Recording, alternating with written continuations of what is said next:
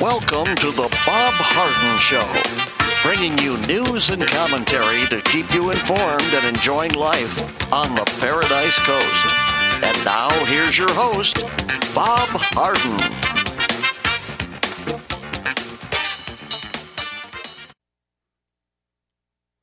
Well, the show must go on, and for some reason, I've lost my sound here on the uh, audio track. So we're going to go ahead and continue with the show. The show the, the, uh, is brought to you by the good folks at Johnson's Air Conditioning, Naples' longest established air conditioning company. I hope you'll visit the website johnsonsairconditioning.com. Also brought to you by Life in Naples magazine. Be in the know and stay up to date by reading Life in Naples. The website is lifeinnaples.net. We have terrific guests for today's show, including Marc Schulman. Marc is the founder and publisher of HistoryCentral.com.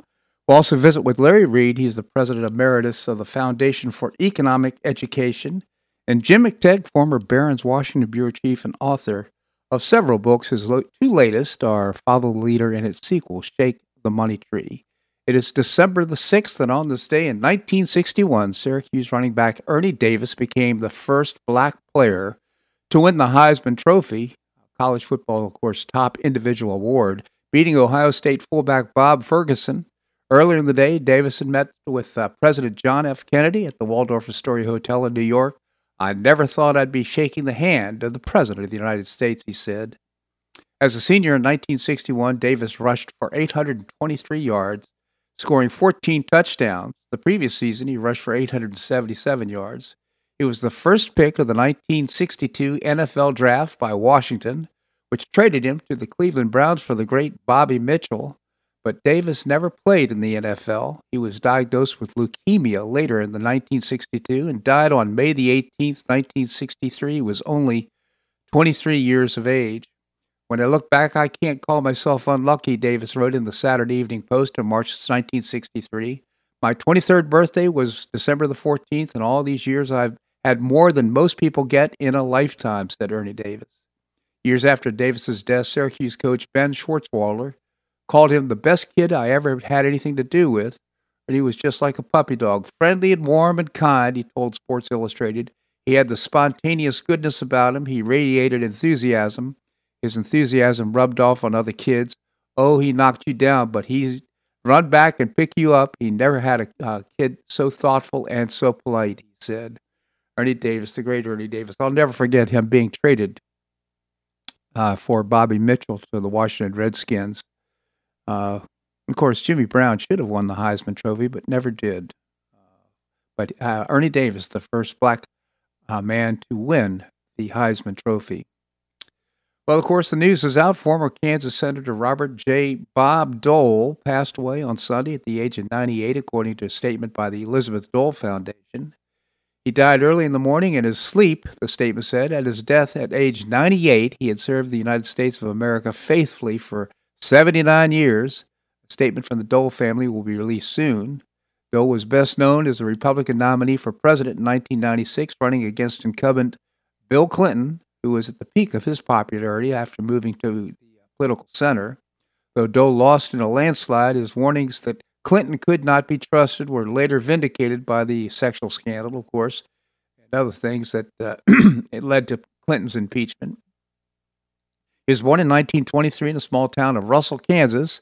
Was a student and athlete at the University of Kansas when World War II broke out. He enlisted a year later in the U.S. Army Reserve Corps and was assigned to active duty in 1943 as a Topeka Capital-Journal recalled earlier in the year, rotating around several U.S. camps and attending the Officers Candidate School at Fort Benning, Georgia.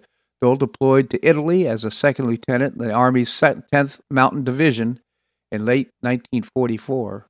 But just a few months into the deployment, Dole was uh, on April 14, 1945, led an assault on Hill 19, 913, I should say, north of Castel d'Aiano, when the soldiers taking heavy artillery and fire, when he saw a fellow soldier go down, Dole went to help him and pulled him in a manhole. And as he scrambled out, he felt a sharp sting in his shoulder. Dole collapsed on the battlefield, and it was nine hours before medics could evacuate him in the uh, field hospital. He would spend the next two and a half years at the Percy Jones Army Medical Center in Battle Creek, Michigan, in a head to hip plaster cast having lost a kidney and full use of his right arm. He was awarded two Purple Hearts and a Bronze Star with Oak Leaf Cluster. He would hold a pen in his right hand so that people would not be alarmed by his disability when they met him. He later attended the University of Arizona and transferred back to Kansas, where he graduated with an undergraduate and law degrees from Washburn University in Topeka, 1952. By then, he'd already elected to uh, Kansas State House of Representatives and launched his political career. He served his country for Russell County and won election in the U.S. House for four successive terms in the 60s before running for Senate in 1968. He was reelected four times there. In 1976, Dole entered presidential politics as the running mate of his incumbent President Gerald Ford, who lost to Jimmy Carter. He would go on to lead Republicans in the Senate as both majority and minority leader before resigning in 1966 to focus on his ill fated presidential campaign. He remained involved in politics partly through his second wife, Elizabeth Dole, who represented North Carolina in the U.S. Senate from 19, 2003 to 2009, and partly through his own commentary. Though seen as a distinguished figure, Dole supported uh, Donald Trump, not uncritically, but with admiration for Trump's policies and achievements. In 2017, Dole openly praised Trump's first trip to Europe, including a speech in Warsaw on the need to defend Western civilization. During the 2020 presidential election, Dole spoke, Dole spoke out in Trump's defense against the Commission on Presidential Debates, saying it was appeared to be biased against the president. He'll remain widely admired both for his military heroism and for his public service. One of the great Americans never to win the presidency. Truly a great American. Goes down with, in my mind, one of the great uh, leaders in American politics of all time. Honest and courageous. Bob Dole, dead at age 99. After a rare, somewhat acceptable jobs report in October, Bidenomics is back to disappointing U.S. job growth significantly undershot expectations in November, suggesting the difficulty in attracting new workers is weighing on the labor market's recovery from the pandemic.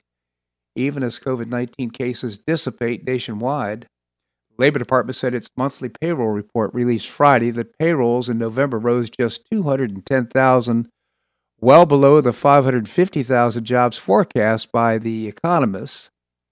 The unemployment rate, which is calculated based on the separate survey, dropped more than expected to 4.2%, the lowest level since the pandemic began. However, size of the labor force is still millions of people smaller than the uh, pre pandemic, those who aren't in the labor force no longer count as unemployed, which makes the lower unemployment rate misleading.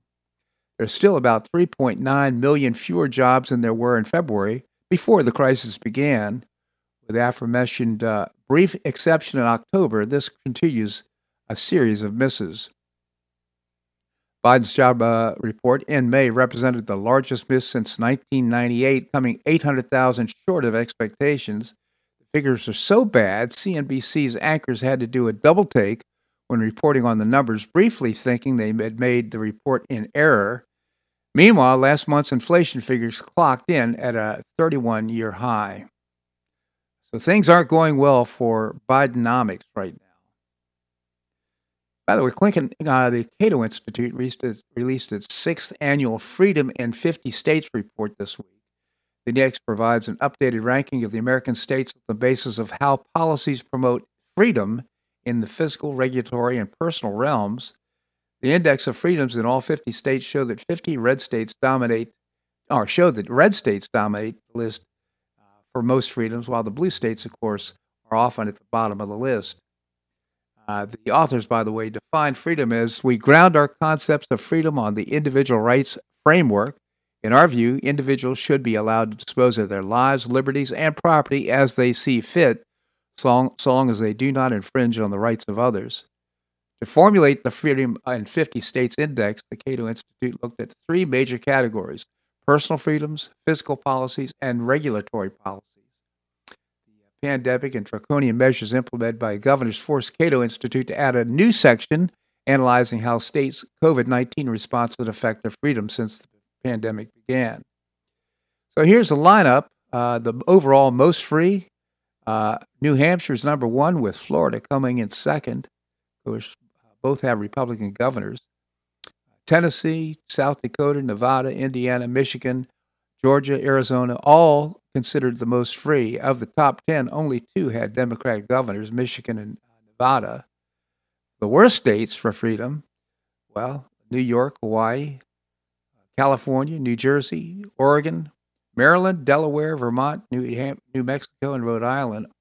All but two have re- uh, Democrat governors uh, Vermont and uh, more Maryland have uh, Republican. Interesting story there, isn't it? Certainly grateful that we have Ron DeSantis as our firewall against the absurd policies being implemented right now in Washington, D.C. All right, coming up, uh, this segment of the show brought to you by the good folks at Johnson's Air Conditioning, Naples' longest established air conditioning company. I hope you visit the website johnsonsairconditioning.com. Also by Life in Naples magazine. Be in the know and stay up to date by reading Life in Naples. The website is lifeinnaples.net. Coming up, uh, we're going to visit with Marc Schulman. He's the founder and publisher of HistoryCentral.com. We're going to do that and more right here in the Bob Harden Show on the Bob Harden Broadcasting Network.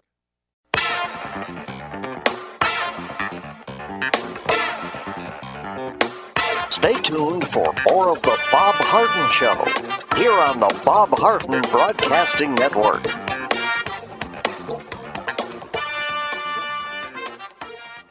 I'm Bob Harden, the host of The Bob Harden Show. One of my favorites for breakfast or lunch is Lulabee's Diner, providing great service, fabulous food, and a rockin' good time. Lulabee's Diner is a throwback to the 60s, complete with great music and a fabulous 60s decor. What I like best is a blend of great food, great value, and terrific service. Most of the friendly waitstaff has been part of Lulabee's for years. I enjoy the great choices for breakfast and lunch, and you'll find the menu has everything and anything to satisfy your taste. Lulabee's offers catering, party platters, lunch boxes, and more. Lulabee's Diner will quickly become one of your favorites for breakfast or lunch. No reservations are needed. Check out the website at lulabees.com and stop by Lulabee's Diner, open from 8 a.m. until 2 p.m. seven days a week. Lulabee's Diner in the Green Tree Shopping Center at the corner of Immokalee and Airport Pulling Roads. Stop by Lulabee's Diner for fabulous food and for a forever cool rockin' good time.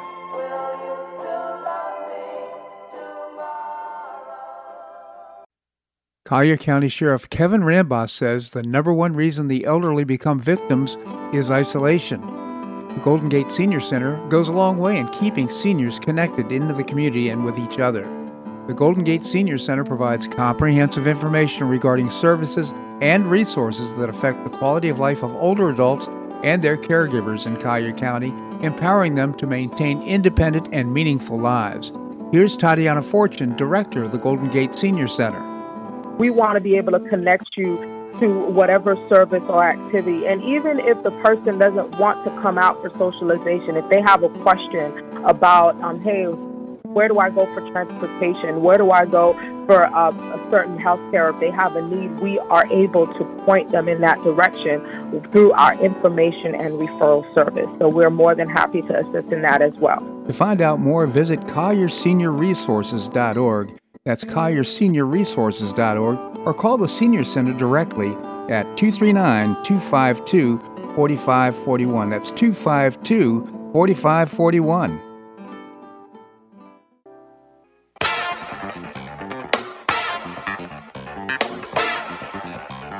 Welcome back to the Bob Harden Show.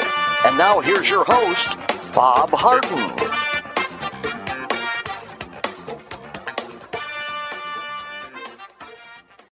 Thanks so much for joining us here on the show. It's brought to you in part by the Foundation for Government Accountability, creating policies and programs to get able bodied folks off of welfare and back to work. It's a moral imperative, and you can find out more by visiting the website thefga.org. Coming up, we're going to be visiting with Larry Reed, President Emeritus of the Foundation for Economic Education. Right now, we have with us Marc Schulman. Marc is the founder and publisher of HistoryCentral.com. It's a terrific multimedia website for kids of all ages, including you and I. I hope you check it out, HistoryCentral.com. Marc's also written several books, his mainly on past presidents. You can find a reference there on HistoryCentral.com. Marc, thank you so much for joining us. Always a pleasure, Bob. Thank you, Marc. So uh, we're talking about current global events as we have for the mass, last several years, and a continuing and concerning story is that of what's happening in Ukraine. Maybe you could tell us about it. Absolutely. Uh, United States intelligence is claiming that the Russians will have the forces for and are planning to invade Ukraine in early 2022. Hmm. Um, you know, the big question Putin may or may not think he can get away with it. His obvious dream is to reunite the old Soviet Union, and Ukraine is one of the key places. On the other hand, the Ukrainian has a pretty good army at this point. They're well trained and they're very committed to defending their country. And so the question is, will the Russians take the risk both of uh, getting bogged down in a war, for instance, and or what the re- reaction from the West will be of such an action? Ukraine is not a member of NATO, so the United States and the rest of the NATO allies are not required to come to its defense, mm-hmm. uh, but they'll certainly come to economic and send arms and everything else, and you know, unknown. So it's a real potential flashpoint, and again, because no one really knows what Putin wants, so that's really the key. Why now, Marc? Do you think? I think look, there's, there's, there's nothing specific about now other than the fact that remember he took Crimea about five years ago. He's he's slowly but surely been expanding, and this is his next step. I don't think there's anything specific about now more than any other time. Um, you know, he sees general weakness of the United States that's been going on for since um, I'll say since Obama, certainly through you know, Obama through Trump, and weakness in the sense of disengagement from the world to to some extent. And so, you know, he's he's someone who takes advantages of opportunities, whether or not this is a real opportunity or not. That's un- unclear at the moment.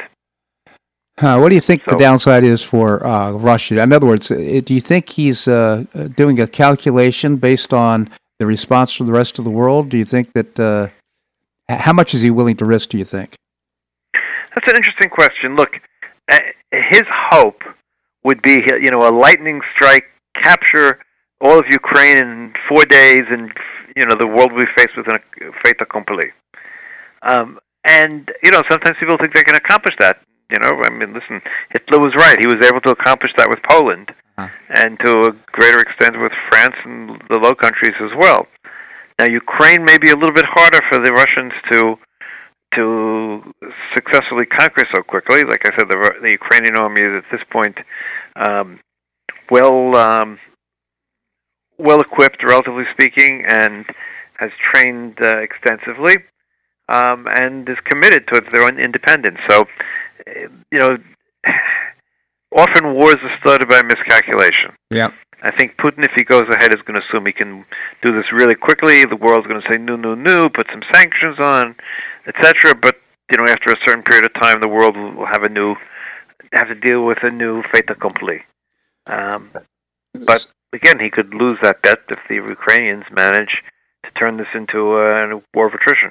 Now, uh, the president apparently has a Zoom meeting planned uh, with uh, Putin. Uh, what do you think uh, he stands on this entire issue? Look, he stands very much in saying that the United States uh, will support Ukraine. Um, the question is, is the United States willing to go to war with Russia over Ukraine?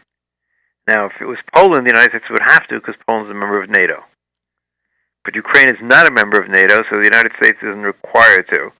Uh, so I don't really have the answer to that question, frankly. Mm-hmm. I think Biden's stance is going to be to make Putin think that he might take military action. In other words, that's that's really the key. In, in any of these situations, it's not what you'll actually do, but it's what your enemy perceives you will do.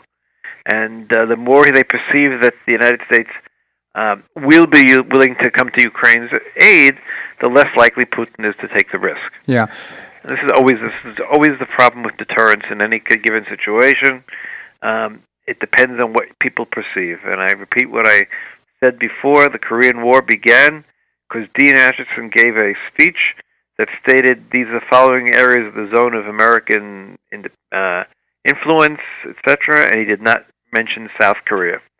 So the Russians said, okay, South Korea is not within that area. We can attack that and not get the United States involved. Hmm. So, uh, what do you think the commitment might be for the rest of the NATO members and and uh, for the rest of the world, the world leaders right now after post Afghanistan? It's hard to know. Again, um, you know, Ukraine is not Afghanistan. It's not, you know, three, four thousand miles away from Europe or ten thousand miles away from the United States. Um, so, you know, I think the the NATO and the United States will do everything short of going to war with Russia over this. And so that's always, you know, that's always a, a difficult line to ca- to Yeah. follow. Obviously, So easier, interesting. Easy, easier, easier said than done. That's why deterrence is the best um, methodology in any of these cases, and hope you're not tested. Yeah, apparently there's 60, 70,000 troops right now on the border, Russian troops, and uh, anticipating as many as 175,000. So it sounds like he's really he's prepared to uh, to go to war. Whether in fact he will be a, a separate question, I'm sure. We'll find out, I guess, after January 1st. Yes, that seems to be the case. Yeah. Although going to war in the winter in that part of the world is a strange thing to do, but Yeah. okay. Yeah. Okay. So let's uh, let's move to what's happening in Iran. Apparently, uh, obstreperous, the leaders there, with regard to the nuclear deal. Right. So, I mean, I think I predicted that last week when we spoke that Yeah. the Iranians seem uninterested in making any concessions. What they actually did was walk back all the concessions they had made in the previous rounds of negotiations and then ask for more. Um, is this a negotiating tactic? Could be. They're really Persians are known for their excellent haggling skills. Let's put it that way. Um, on the other hand, it's more and more apparent that the that the Iranians are going forward with their nuclear program and um, daring the world to do anything about it. hmm So therein lies, you know, the, again another ch- challenge. You know, the great disaster of pulling out of the Accord has put put us into a terrible situation. Put both the United States and Israel into this box where the Iranians have made a huge amount of progress, and you know, and now with, with a harder line, if it's possible, a harder line government, they seem uninterested in reaching a deal. So where where anything goes at this point is really unknown. Um, it seems they may have overplayed their hand so much so that even the Chinese and the Russians are angry at them. hmm And that would be the only good outcome. If the Chinese and the Russians are willing to impose sanctions, then sanctions could actually be effective. We'll have to see. Yeah. I mean, neither of them, China nor Russia, really want the Iranians to have a, have the bomb.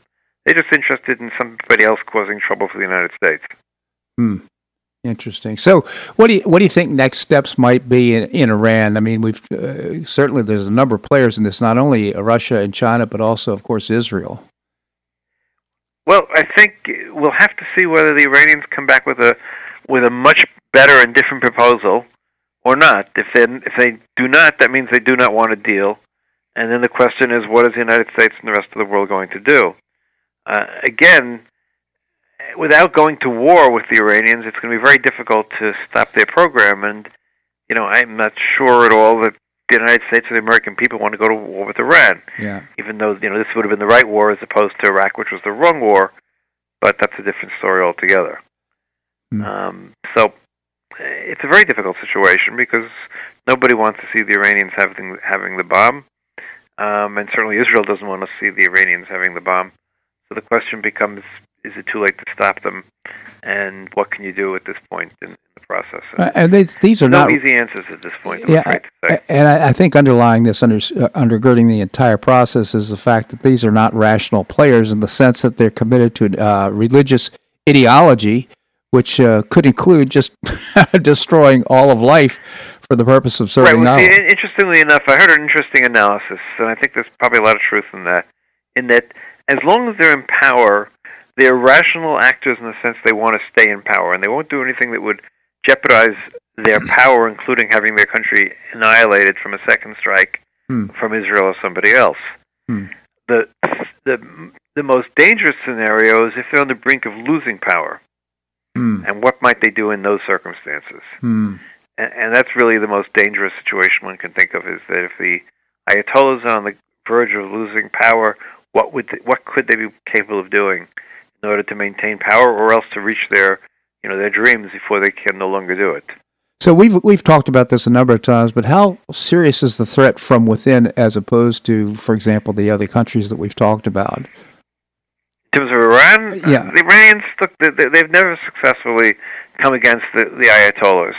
I mean, they've tried, but it's never really gone anywhere. It's again, you know, one of the problems with these religious states is when you have the key to heaven, whosever heaven it might be, Mm-hmm. it's really tough to go against you. and so enough people want that, you know, want the key to heaven. So it's very hard to build enough opposition Yeah. to those holding that very, very special key. Yeah. So, Marc, let's uh, let's move to Syria. What's happening in Syria now? Well, Syria, by the way, is sort of related to Iran, which is an interesting thing. It, it seems it's not confirmed yet, but it seems last night, I think it was, um, the American base in Syria was attacked by Iranian missiles. Hmm. So that's an interesting question, and the question is, what's the United States going to do to respond? Is it going to respond?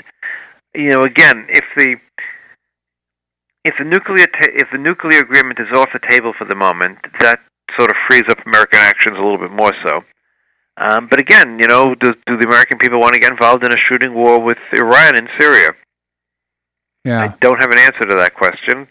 Um, you know, my guess is the answer would be probably not, which again gives the Iranians the upper hand because if they think their enemies does does not do not have the ability to respond, who knows what can happen? And So- there, there, therein lies all the conundrums again and again and again. Yeah. So, uh, can you assess the the strength of the Syrian uh, military force, or for the opposition, or what they're capable of achieving?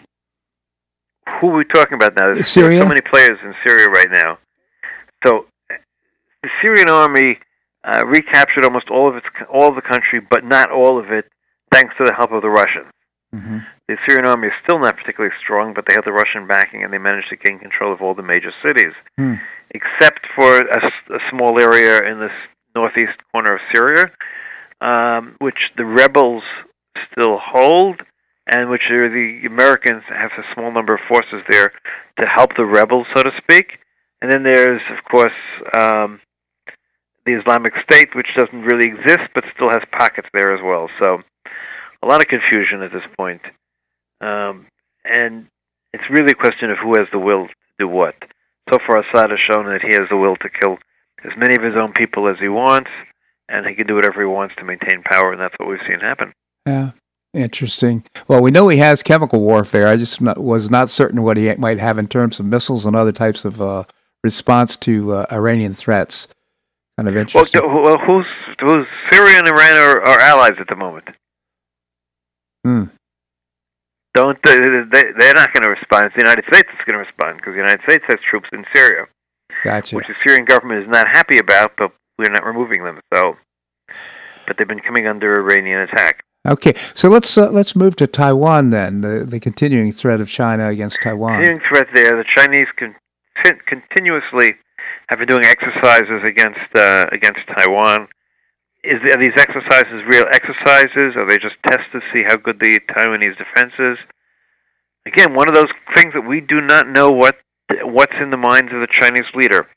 I doubt he's willing to go over and, and physically attack Taiwan. The Taiwanese are not going to go under easily.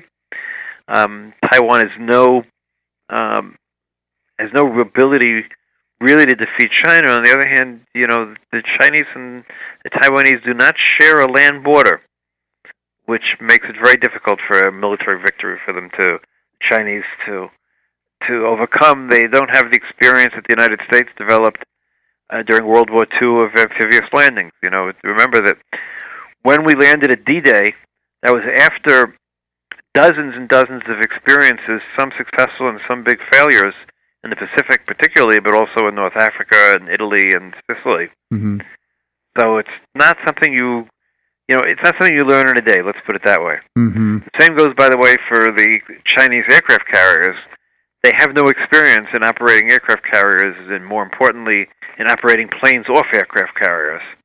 Uh, you know, the United States developed that experience going back to the 1920s, hmm and these are things that you just don't acquire in a moment. Let's put it that way. Mm. And you know, it goes back to what they say about any individual that you know it requires 10,000 hours of, of study, of training, or whatever it is to become really good at something. Well, I don't know how many hours of operating an aircraft carrier it takes, but it's not not trivial. Yeah, I think that was from Outliers, I wasn't it? From Malcolm uh, Gladwell's Yes, correct. uh, books. Mhm. So interesting. So, uh, how prepared is Taiwan uh, to defend itself? It has, you know, it's well equipped. It has a modern army, a modern air force. It's been limited to some extent because countries are afraid to sell Taiwan arms because the Chinese, of course, go crazy every time a country sells Taiwan arms, but it can afford whatever it needs because I mean Taiwan is a very rich country. Uh, the people are certainly committed to their independence, but you know you're dealing with a 40 million versus a billion people. It's not an easy you know calculation. Yeah. Marc, let's uh, let's if we can then let's just uh, wind up our discussion about uh, what's happening with the uh, Omicron uh, threat with regard okay, to so the Omicron. So here's what's going on with Omicron. It is slowly spreading to different parts of, of the world at this point. It seems very clear that it's more contagious than anything before it. Numbers have been increasing very rapidly, both in South Africa and in England, where it seems to have taken a serious uh, taken hold. It's not at all clear yet. Um, it seems that the um, by the small numbers so far, people who are vaccinated are less likely to get it, but not not not you know not going to get it at all. In other words, the the um, the vaccines seem to provide us some form of protection, but not in the same extent the previous vaccines do. The one thing we do not know, and I stress we do not know, and we probably won't know until probably the end of this week we'll start to get an indication, is how serious disease Omicron provides. In other words, I've, I've seen headlines in press Omicron hasn't killed anyone yet. All right, so well, have I. Guess what? What? So have I. I've also seen that it's a it's a mutation off of the common cold. In other words, it's uh, Someone, but that was one one argument that was made. I don't know that it's true or not. I saw that article as well. yeah, Remember two things: both hospitalizations and death are uh, lagging indicators. hmm People don't get seriously sick generally from corona until a week to ten days after they first get it. So people, you know, we, we've identified people with with Omicron just about a, uh, ten days ago, just uh, give or take. So just about now would be people would people be seriously getting hurt, getting sick, and death usually takes about a month from the time you actually get corona until you get so sick. I mean, there have been other cases, obviously, but generally speaking, it's about a month. yeah. The fact that no one has died yet that we know of from the Omicron variant tells us absolutely nothing yet. I- So, I let's- think I think what we know is it's now spread to about 38 countries. Am I correct about that? And Right, uh, that, some number like that, and it's it's spreading rapidly, both of course in South Africa and in Great Britain. I'm not sure how rapidly it's spreading in other countries at the moment, uh, but based on the British and the South African uh, statistics, it seems to spread almost twice as fast as Delta. so uh, Europe, uh, there's still uh, lots of uh, demonstrations going on on the uh, lockdowns. We've seen what's happening in Austria. It's just unbelievable. The story of uh, one person who was locked up. It was Austria, I believe, that uh, she didn't even have a positive test, and she ended up being incarcerated for, in quarantine, forced quarantine for two weeks. So uh, there seems to be a degree of overreaction at this point. Well, there's a strong reaction. Again, look, the, the problem comes down to two things. One, when the hospitals in any given country or state or whatever we're talking about, any different entity, become overrun because COVID patients, and particularly non-vaccinated COVID patients, because those are the overwhelming number of hospital cases, then it creates a, a, a real emergency because leave, leaving aside all the people with COVID, it means that people with normal cases, you know, heart attacks, cancer treatments, you name it, all the things we all go unfortunately have to go to the hospital for. There's no beds for them in ICUs. Right. There's no staff available. So I think more than anything else, what's happening in Europe is a result not so much of the number of cases, but of the hospitalization in in the Europe, some of the European countries, hospitals that are not able to keep up, and then of course that has a tremendous effect not only on those who with COVID, but the people, the other people in the community as well. Yeah, and, and to compound that here in the United States with the fact that we're uh, now in the process of laying off or firing people that haven't been tested or haven't uh, received the vaccine. Well, I, I will never understand a healthcare worker who doesn't get vaccinated. That's just an, uh, an unknown that I cannot fathom, to be quite honest with you. right. Uh, yet, uh, So- what do they know that we don't know? That's the that's the But question. it's, you know, it's like three percent of them. So I'm sorry, you know, the three percent are just brainwashed. That doesn't make any sense. It's not the. It's not the. There are very few doctors. I mean, there are a couple of them here and there, but there are very, very few doctors and very few people with any sort of advanced uh, scientific knowledge that aren't getting vaccinated. So, I mean, um, in I, I understand that individual has the right to do whatever they want, but you know, a healthcare worker comes into contact with lots and lots of sick people, and sick people are the people who are most vulnerable. So I don't get it. I've not gotten it throughout this whole period. Well, so. the point the point of, the, of, my comment is not whether they're getting it or not, but the fact that it's creating a, a, a concern, a critical concern about the uh, ability to care for people at the same time that we have people that potentially could be coming into the hospital. In other words, hospital. Right. That's that's always the, that's always the case. So, so the solution is they should get the vaccine. Vaccine. That's all. Yeah. Simple solution. uh, I think not. I think the solution is to allow people to make their own personal decisions and uh, create. Yeah, they can do whatever they want in their homes. When they come into contact with sick people, they have to, you know, it's it's required to take a whole series of other vaccines in order to work in hospitals. Yeah, so interesting. Marc uh, Schulman, again, the founder and publisher of HistoryCentral.com. I'm going to encourage you to visit the website, uh, multimedia website, good for kids of all ages, including you and I, historycentral.com. Marc, always appreciate your commentary here on the show. Thank you so Have much. Have a great week, Bob, and all your listeners. You as well. Thank you, Marc.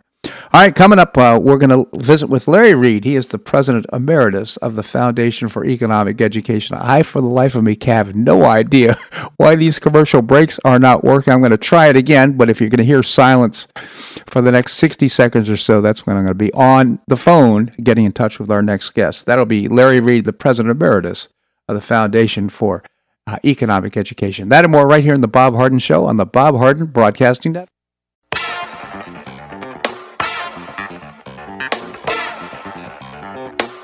Stay tuned for more of The Bob Harden Show here on the Bob Harden Broadcasting Network.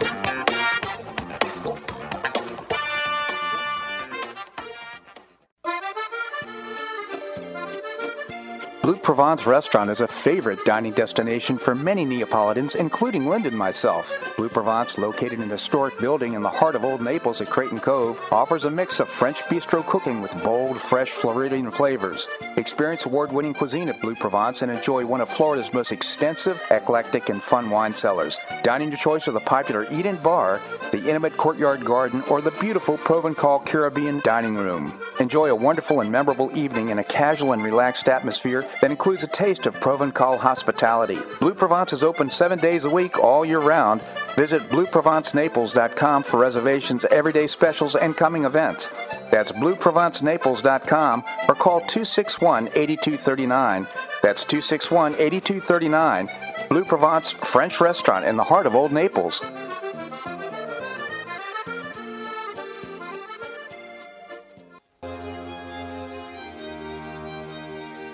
Gulfshore Playhouse is passionately committed to enriching our cultural landscape by producing professional theater to the highest artistic standards and providing unique educational opportunities to folks in a spirit of service, adventure, and excitement. Over the past 15 years, the Playhouse has expanded immensely, outgrowing its current facilities. With dreams of expanding even further in order to better serve the community, broaden the economic impact, and strengthen the cultural fabric of our region, it's time to build and move into a new home. A 44,000 square foot state of the art theater and education center will be built on three acres at the corner of First Avenue South and Goodlette Frank Road, allowing Gulf Shore Playhouse to achieve those dreams. To find out more about Gulf Shore Playhouse, this state of the art performing arts center, and about the season's exciting productions, visit GulfshorePlayhouse.org. That's GulfshorePlayhouse.org. We'll see you at the show.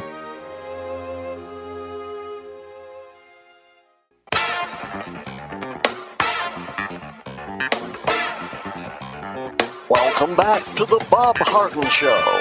And now here's your host, Bob Harden.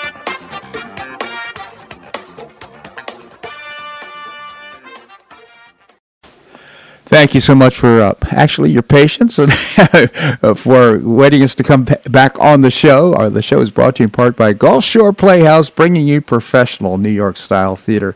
At its very best, you can find out more by visiting the website gulfshoreplayhouse.org. Coming up, we're going to visit with Jim McTague. Jim is uh, uh, the author of two great murder mysteries and the former uh, bureau chief for Barron's Magazine. So we'll visit with Jim. Right now we have with us Larry Reed, President Emeritus of the Foundation for Economic Education. Larry, thank you so much for joining us.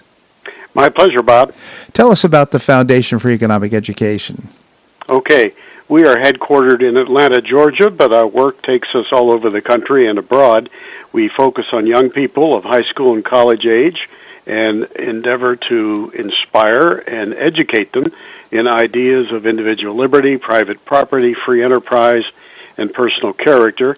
And your listeners can learn a lot more about us from our website, which is fee, F-E-E dot org, where they'll see fresh daily content as well as free courses and videos and uh, news of various fee-related events. Absolutely. Great organization. In fact, I've been to national conferences which were by the way held right down here in Florida. Enjoyed them so much, and it was it's so inspiring to see young people of high school and college age gathering together to celebrate liberty and freedom and of course, all young people should. What else do they more do they want but freedom? But irrespective, uh, that's not the way our school systems are aligned. So, again, fee.org is the website, fee.org. Larry, you wrote uh, a very interesting column about a Supreme Court justice, George Sutherland. You called him a model justice. Maybe you can tell us about it. Okay. Uh, thank you, Bob. George Sutherland was nominated to the U.S. Supreme Court by President Warren Harding almost a hundred years ago, and he served uh, well into the um, well through the term of Calvin Coolidge, Harding's successor, and then through uh, Herbert Hoover's time, and then uh, much of Franklin Roosevelt's uh, tenure. Hmm. And uh, he was a a very uh, strong advocate for the Constitution. He thought it was the uh, duty of justices on the Supreme Court uh, to read it strictly and to uphold it. Uh, he didn't feel as though it was the job of the court to stretch it until it confessed to powers that uh, the founders never intended for the federal government. And um, as a result, that put him on a collision course frequently with the Roosevelt administration. Mm. He threw out, uh, along with uh, a majority of other colleagues, uh, much of Roosevelt's New Deal. Yeah, and uh, of course, the interesting observation here. It's so ironic that uh, we'd highlighted justice because they upheld the Constitution. it's actually yeah. the job of all of them, but it's not always the case, unfortunately. And no, uh, that's that's right. There are some justices that sit on the court right now. I think that are uh, pretty reliable votes for more government, uh, whether the Constitution would warrant it or not. Right. But it would just be so nice to, and I think Clarence Thomas is so clearly dedicated uh, to uh, upholding the Constitution. It's just yes. very refreshing to to see him and to, to, hear what he has to say. So maybe you could tell us a little bit more about more about George Sutherland, and, you know how he kind of got to the Supreme Court and uh, some of the decisions that he made. Okay, well, he served in the judiciary back in his native state of Utah so he was not uh, unknown. He was always thought of by people who knew him as an extremely uh, thoughtful person, uh, a good writer, a good thinker, uh, somebody who uh, really was sort of uh, uh, made for the court before he ever even got there.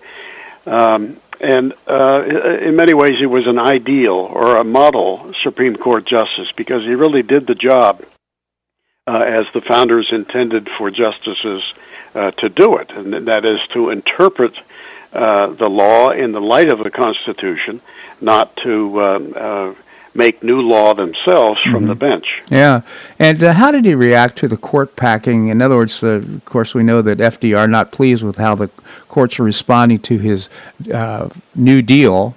Uh, he wanted to bring in more justices, and of course, that was found to not be legal. But uh, do we know anything about how he responded? Well, his response was rather muted, but in public, because he thought that uh, you know this was a political matter. But uh, there are reports, uh, pretty reliable from friends, that privately he was quite disturbed by it. That he thought that uh, this was an attempt to politicize the court. That uh, Franklin Roosevelt, uh, simply because he didn't like the court's opinions, wanted to uh, turn the judicial branch of government into a rubber stamp for the executive branch and in Sutherland's view, that was uh, a threat to our form of form of government and to the Constitution itself. He also believed, uh, and this put him at odds with some things that Roosevelt was doing, uh, that liberty is joined at the hip with character. Uh, he really felt that uh, uh, the most important thing in government was to have people of character, and by that he he meant an unhesitating rejection of an impulse to do wrong. Those are his words. Liberty and character were two sides of the same coin uh, to, to, him, and that one would not last uh, without the other. Yeah, so interesting. Do you see parallels between uh, uh, what happened uh, during the New Deal and what's going on right now with regard to the? Uh, yes, I do. In terms of New Deal policies of massive expansion of government and spending and regulation and debt, we certainly are seeing that on a colossal scale today, and also the way our politicians behave. They they um, are uh, too often are not men and women of solid character. They will uh, prevaricate or uh, deceive in order to achieve their political ends. I mean, perhaps the height of that was when uh, President Biden, uh, with a straight face, declared that his uh, four or five trillion dollar spending package that's still hanging fire in Congress, although it's been reduced. But when he said that uh, it wasn't going to cost anything, I mean, if, if Sutherland were around today, he would shake his head and say, "What?" I mean, he he would say Biden knows better, but um, uh, he's clearly hoping that the American people have been dumbed down enough that they'll buy into it. Yeah, so so disappointing to uh, see that kind of. You know, the other thing too is we're seeing the encroachment on our individual liberties. Now with Om- uh, Omicron or coming on with the uh, new variant of the of the uh, virus, so we're already seeing people react to seeing uh, politicians uh, start to put up more lockdowns, mandates, and clearly seeing this in Europe as well. So the the thirst for power is unquenchable. It sure is, and a lot of the same people who are talking lockdowns and and more requirements of one kind or another to deal with what so far is a, a pretty mild variant of the virus. Uh, they're the ones who also uh, constantly are telling us that um, you know government is uh, virtually our savior, that it can do almost anything and do it right, and and that uh, the answer to almost everything is more of it um, they, they really are after the power more than they are actual results. I'm convinced. Yeah. Again, George Sutherland, uh, he's a Supreme Court justice. Uh, and uh, did a great job and a great example, standing out as uh, somebody upholding the Constitution while serving on the Supreme Court. Unfortunately, I see the Peter principle kind of sets in with regard to even su- the Supreme Court, and somehow, some way, people lose sight of what they're supposed to be doing there. But not George Sutherland. You can find, by the way, this uh, column. I believe it's is it uh, on Fee? Is it fee.org? Uh, no, this one is actually my uh, newspaper column that I write uh, from my little town here in Georgia. But it is on my personal website, which is lawrencewreed.com. lawrencewreed.com. Again, uh, the Foundation for Economic Education, a great resource for young people, high school or college age. If there's somebody in your life uh, of that age, make sure that they're introduced to it. And take a look at it yourself so you can speak knowledgeably and uh, help young people understand what a valuable resource it is. Larry, always appreciate your commentary here on the show. Thank you so much for joining us. Thank you, Bob. My pleasure indeed. All right, coming up, we're going to be visiting with uh, Jim McTague. Jim is a former Barron's Washington bureau chief, living in the Beltway. He's now moved to Lancaster, Pennsylvania. Uh, writing now, he's written a couple of great murder mysteries. One is uh, Follow the Leader, and its sequel is Shake the Money Tree. Really it, interesting and great books. Uh, so we're going to visit with Jim. We're going to do that and more. And by the way, the silence that you can hear, I apologize for that in advance. I don't know why this is happening, but uh, we'll figure it out and uh, we'll be ready for it tomorrow. So, nevertheless, uh, f- silence a commercial here, one or the other, and we'll be back with Jim in just a moment.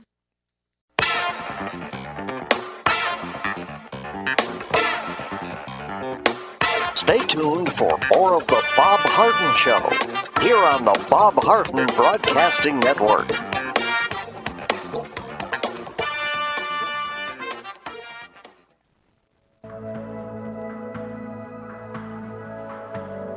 Do you suffer from joint pain in your shoulders, hips, or knees? I was suffering from debilitating pain in my knees. On a referral, I saw Dr. George Markovich with the Institute for Orthopedic Surgery and Sports Medicine. He successfully treated my symptoms and pain for several months. Finally, having exhausted all alternatives for pain management, Dr. Markovich and I agreed that surgery was my best alternative. Dr. Markovich replaced both of my knees in 2006, and I now have full range of motion in both knees, and I have no pain. I now play golf and exercise free of debilitating pain in my knees. Don't suffer needlessly with joint pain. Call orthopedic surgeon Dr. George Markovich with the Institute for Orthopedic Surgery and Sports Medicine at 482 5399. That's 482 5399. He did a great job for me and he'll help you too.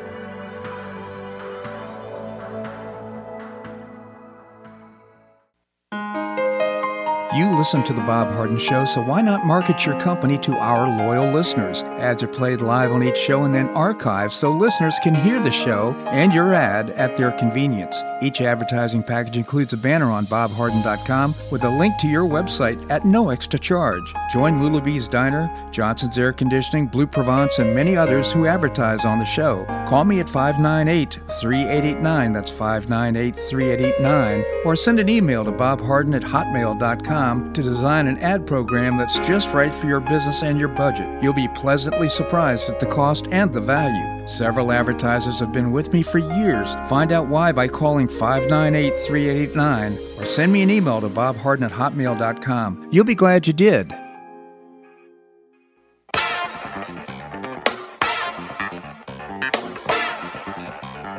Welcome back to the Bob Harden Show.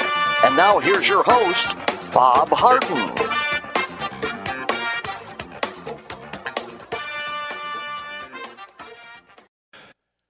Thanks so much for joining us here on the show. It's brought to you in part by the Foundation for Government Accountability, creating policies and programs to get able bodied folks off of welfare and back to work. It's a moral imperative. Also brought to you by Choice Social, a new refreshing social networking platform. You can download the app by visiting choicesocial.us. We have with us Jim McTague, as I mentioned before the break. He's a former Barron's Washington bureau chief, had his own uh, press pass from the White House. He also has written a couple of great murder mysteries, Shake the Money Tree, uh, then the book, uh, its its predecessor, Follow the Leader. Jim, thank you so much for joining us here on the show. Hi, Bob. It's uh, nice to spend a day with you. Oh, it's my pleasure indeed, Jim. So I know you are very active in the Beltway and probably have uh, some personal knowledge of uh, a gentleman who passed away. He was a, a great uh, American, and Bob Dole is who I'm speaking of. Uh, any thoughts? Yeah, you know, um, uh, my wife Rachel and I had the privilege to meet Bob Dole at a brunch at the Army and Navy Club. I think it was in 2019, mm. and uh, she was she was dealing uh, with the onset of Parkinson's, and, and she she's young. She's only 63 now, so it, it was an unusual case, and she became weepy.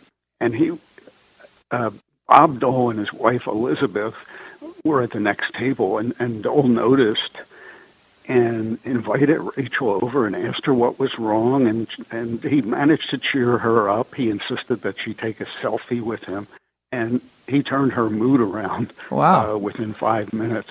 So I mean, here was a man. Here was a man who was very empathetic. Number one. Number two, uh, he was aware, situationally aware. You know, we were in a huge uh, dining room with uh, over a hundred people, and yet he was paying attention to what was going on at the uh, surrounding tables. So, so uh, it, right away, he he became a member of uh, my personal favorites uh, list uh, for being so charitable. Now, having said that, he was a horrible presidential candidate. He had a very tough assignment to knock off Bill Clinton yeah. in 1996 as Clinton was seeking his second term. Uh, and uh, it was an uphill battle. But uh, uh, Dole didn't really have the charisma or the the um, enthusiastic uh, energy to pull it off. And it, you know, he was beaten. Uh, I think Clinton got 49 percent of the vote, and Dole got 41 percent of the vote. And uh, uh, Ross Perot, who ran as a third party candidate, received eight percent of the vote. Mm-hmm. So you, you could argue that Dole would have done better without Ross Perot in the race, but but uh, uh, nevertheless, when you go online now and look at the uh, debates, and I urge everybody to do it. It's like time travel. Uh, you can see how polished and prepared Bill Clinton was for those debates. uh, and, and how how Dole was like a um, a salesman who just didn't know how to close the sale. He would he would make he would build an argument and suddenly stop talking Mhm. and, and, and not really deliver uh, a dynamite ending. So. Uh, uh, so Bob Dole again, a, a great American, but uh, not a very good presidential candidate. Well, of course, he, he didn't have the capacity to go in the basement and allow the uh, machine to take over the politics and uh, uh, distort the uh, the reality of the situation, as I think uh, President Biden did uh, currently. So he had to deal with the reality he had, and he and he did the best he could. Quite frankly, uh, he was he was not a, a charismatic individual, and certainly against Bill Clinton, he uh, paled by comparison. Uh, but uh, he was in tough circumstances. I mean, Clinton was uh, very, very popular at the time of his re- running again for president. Yeah, actually, you know, the Republicans thought they had a good shot at unseating the president because two years earlier, uh, Newt Gingrich in Congress and, and the Republicans pulled a massive upset, and they, uh, you know, they took control of Congress, and it was the first time that such a massive shift in, in congressional power had happened. And I forget how many years, but it was decades. And so uh, they sensed that the voters were tired of uh, Bill Clinton and a liberal agenda. But they got two things wrong. Number one, uh, Gingrich two times shut down the government in uh, battles over uh, taxation and, and the deficit, and that completely turned the public uh, off. So you know the public didn't like that at all. It soured them on the Republican Party. Uh, the second thing was that when the Republicans took over, uh, Bill Clinton, who was a centrist, you know, he, he you you just can't assume that Democrats back in, in 1996 were anything like the left wing nuts we see today. He wasn't. He was a centrist. He was more of, a Republican than a Democrat, and he managed to work with the Democratic or the Republican Congress to achieve some uh, incredible uh, economic changes, like uh, welfare to work. You know, you know, uh, he, he, he, he, he did something called triangulation, Yeah. Where he tried to work with the Democrats and the Republicans to arrive at common ground, something which politicians can't do today. So essentially, uh, Clinton changed the Democratic agenda into a uh, quasi-Republican agenda. And when he was running for president in 1996, the economy was doing uh, pretty well. Mhm. So, so uh, you know, the voters were, were seemed to be happy, and that was a, another reason uh, that Dole was unable to really get traction in that election. No, that's no question. But the other thing I'll say is, uh, he was not, and I'm talking about Bill Clinton, was not committed to an ideology. He was not, for example, he was committed to his own popularity, and uh, he seemed to stick his finger, wet his finger, and stick it in the wind to discern which way the wind is blowing in terms of popular opinion, and that seemed to be the position he would take.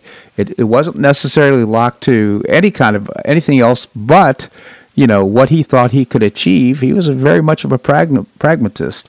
So, uh, Yeah, What's interesting is uh, you can watch the debates on YouTube, Mm-hmm. and I encourage your listeners to you know take some time and, and you know maybe sample them for for a few minutes anyway, because the politics are so different than they are today, and also you can see how masterful Bill Clinton was in his uh, dominance of the television camera and even the studio audience. He he um, projected a kind of uh, warmness, and and he uh, he was not afraid of, uh, his fellow human beings. Uh, it were um, uh, Dole seems a little bit uh, over reserved, so uh, it, it's well worth watching. And then there's a uh, uh, Jim Lehrer who moderated the results.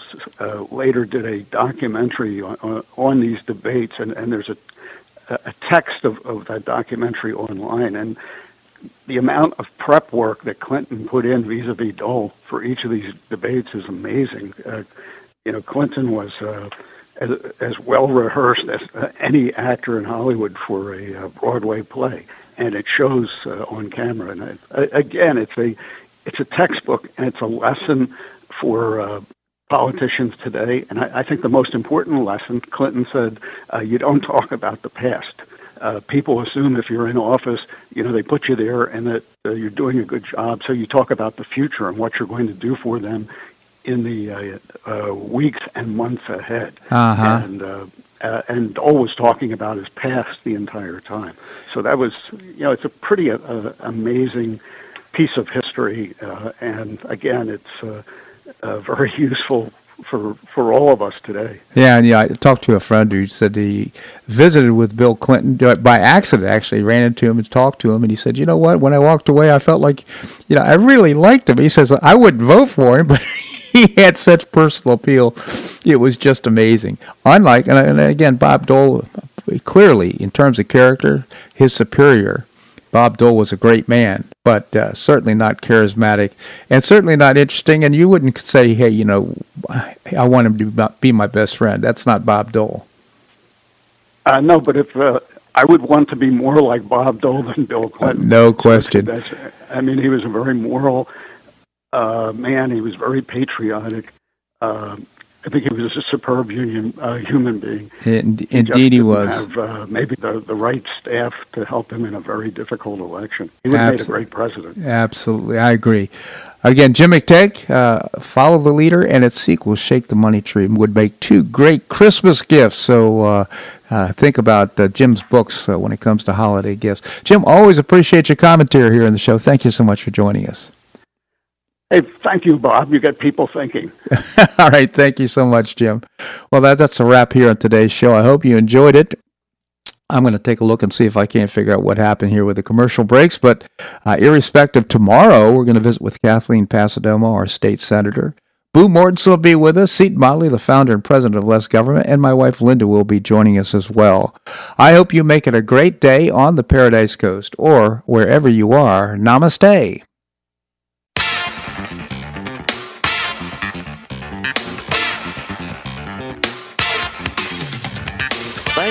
Much for listening to The Bob Harden Show on the Bob Harden Broadcasting Network. For more information and audio files of previous shows, visit www.bobharden.com.